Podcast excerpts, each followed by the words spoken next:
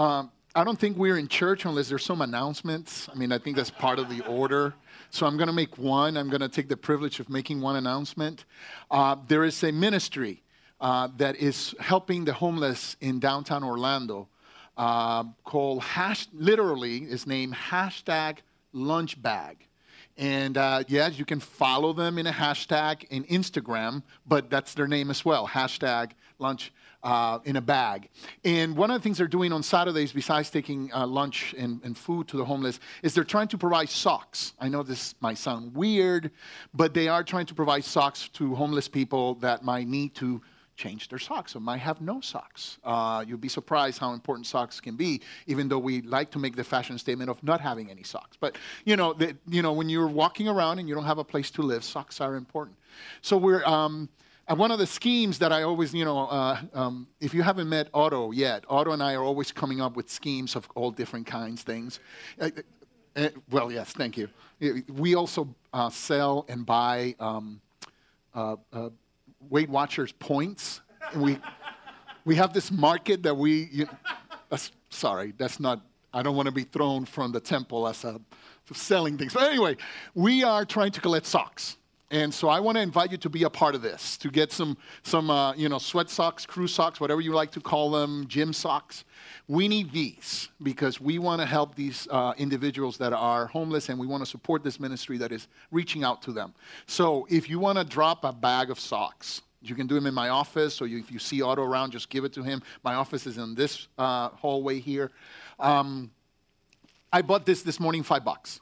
Come on, I think you can do it. I think you can, you know, like buy one and just drop it and, you know, be on your way. But if you want to, you know, buy large, large quantities, then talk to Otto. We have a business on. No. Um, no, but we need socks. So please, please, please, please help us out with some socks uh, for the folks, and we greatly appreciate it. Um, and now to more serious matters, the Word of God. Um, a, this is an interesting text, I think. There's a, a lot in it and when you first hear it, it there's some harsh words in it. And I got to tell you, I got to admit, I was struggling with how to talk about this text. And so as I was struggling at home, sitting at my desk, trying to you know, figure out how am I going to communicate, how am I going to talk about this text, my wife says to me, um, I want to go um, antique shopping. And uh, like every guy, I don't like antique shopping. I mean, if you do like antique shopping, we will be collecting your man card as you leave.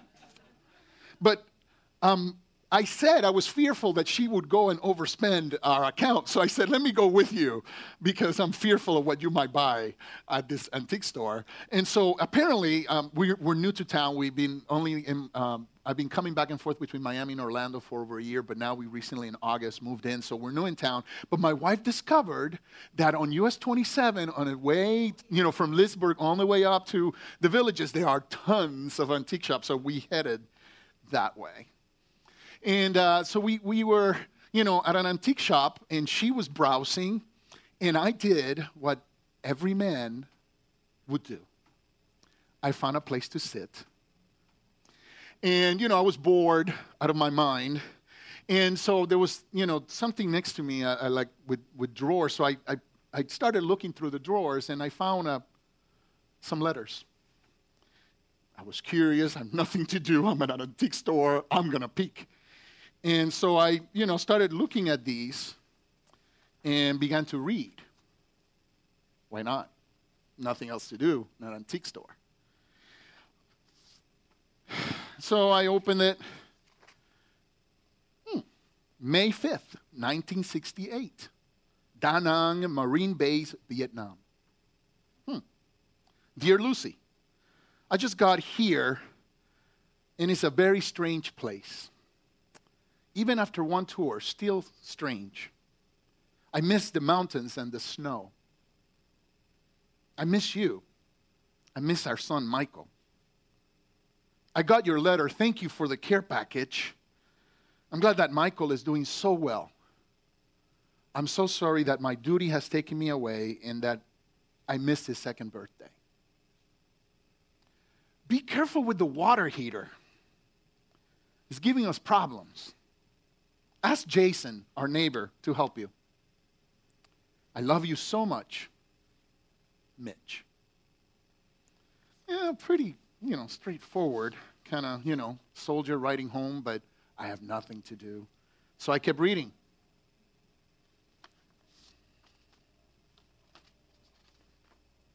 December 10th, 1968. Lucy, I got your last letter, and I can't believe what you have done to me, to our son, and to our family. I'm so angry. You better thank God that I'm here and not there, because I could kill you. I will kill myself, but I will probably die here anyway. Maybe Charlie will put me out of my misery. I still can't believe that you had an affair with Jason and got yourself pregnant. Every time I think about it, I feel like throwing up. I'm so angry, so frustrated, but I'm stuck here and you're over there. Every time I read your letter and you say I'm sorry and ask for forgiveness and feel like I feel like killing you. Needless to say, we're getting a divorce. We going to tell Michael when he grows up? And don't tell me to talk to the chaplain. What, you're trying to wash your sins from your hands?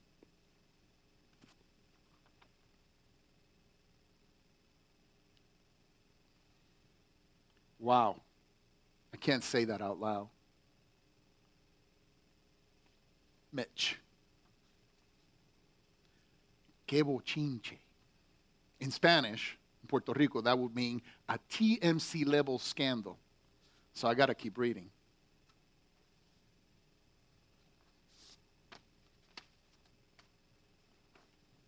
February 20th, 1969. Lucy. I spoke with the chaplain. He said that I needed to forgive you and that God will give me the strength and the love to do it but I just can't. I can't. I can't forgive you for what you've done. And you have an unborn child that will always remind me of what happened. I can't. Sometimes I pray and I have a sense of peace, but then I have an image of you pregnant and in somebody else's arms. And that peace goes away. I wish I was not here. But maybe it's safe for you that I'm here, not there. How can I ask God for help? And how can God ask me to obey Him when it hurts so much? How can I ask God to, to give me strength to forgive you? I don't want to talk to Him.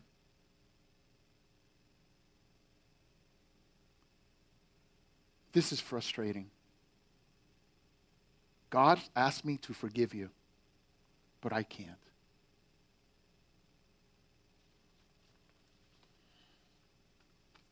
Now I'm into it. I have to read the next.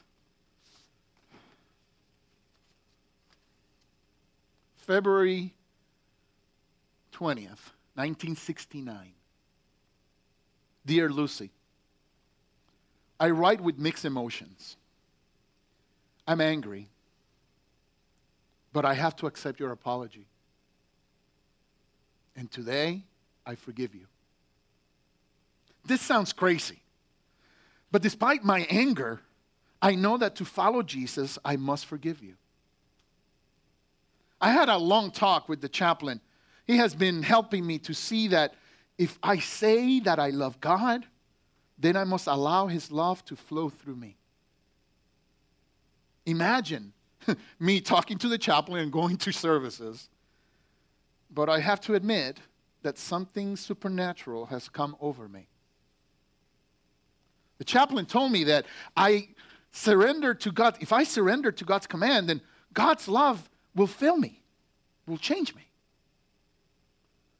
God Himself gives me what I need so that I can obey Him.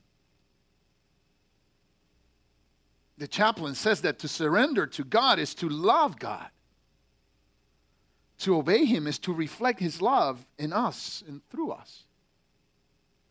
The chaplain was telling me that this is called perfect love. He said that a theologian by the name of John Wesley, that chaplain must have been an Asbury graduate, thought that as we love God, His love is poured in us, and so we are able to obey God and love others. I have moments of doubt. These ideas sometimes are strong and strange to me. I don't want to surrender. I have to admit that anger towards you feels good. But I'm going to trust God and I'm going to surrender to Him. And as I surrender to God, I know that His love is going to grow in me. I believe it. I can see it in my thoughts and how my words have changed.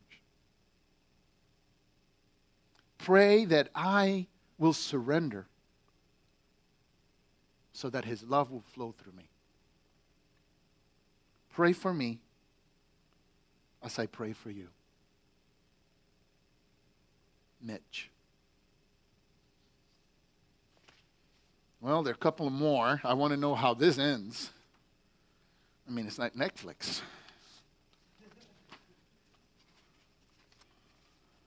May 23rd, 1969. Dear Lucy, thank you for your last letter. I have to say that the love of God has freed me. There are lots of things to sort out, especially the unborn child that you're carrying. But I'm surrendering. I'm surrendering to God. And God has freed me to love and to forgive you. I know that our family will survive because of His love. This must be supernatural. It's hard to believe, but the more I surrender to God, the more I love Him and He loves me. I don't know yet if I can love the child that you carry, but I know that God will make it happen if I surrender. I now look forward to seeing you. I now look forward to praying with you. God has loved us so much. Mitch. There were a couple left, and so I kind of know where the story is going, but I want to know exactly how it ends. August 7th, 1969. Dearest Lucy, Jesus is alive in me. His love overwhelms me. Wesley was right. This is perfect love. As I surrender to His love, His love grows in me, and I love Him and you and those around me even more. It's like a river that overflows within me. With God's love, I think all things are possible. And His love will help me love the child that grows in you. I think that our love, His love, will heal our family. Can't wait to be home. Pray for me as I pray for you.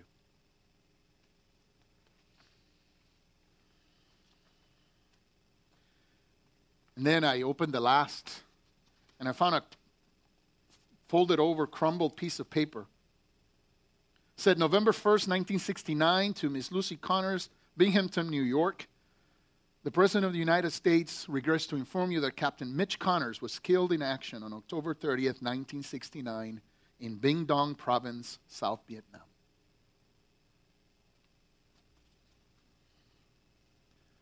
When we surrender to God, God's love grows in us, and we're able to obey Him. Amen.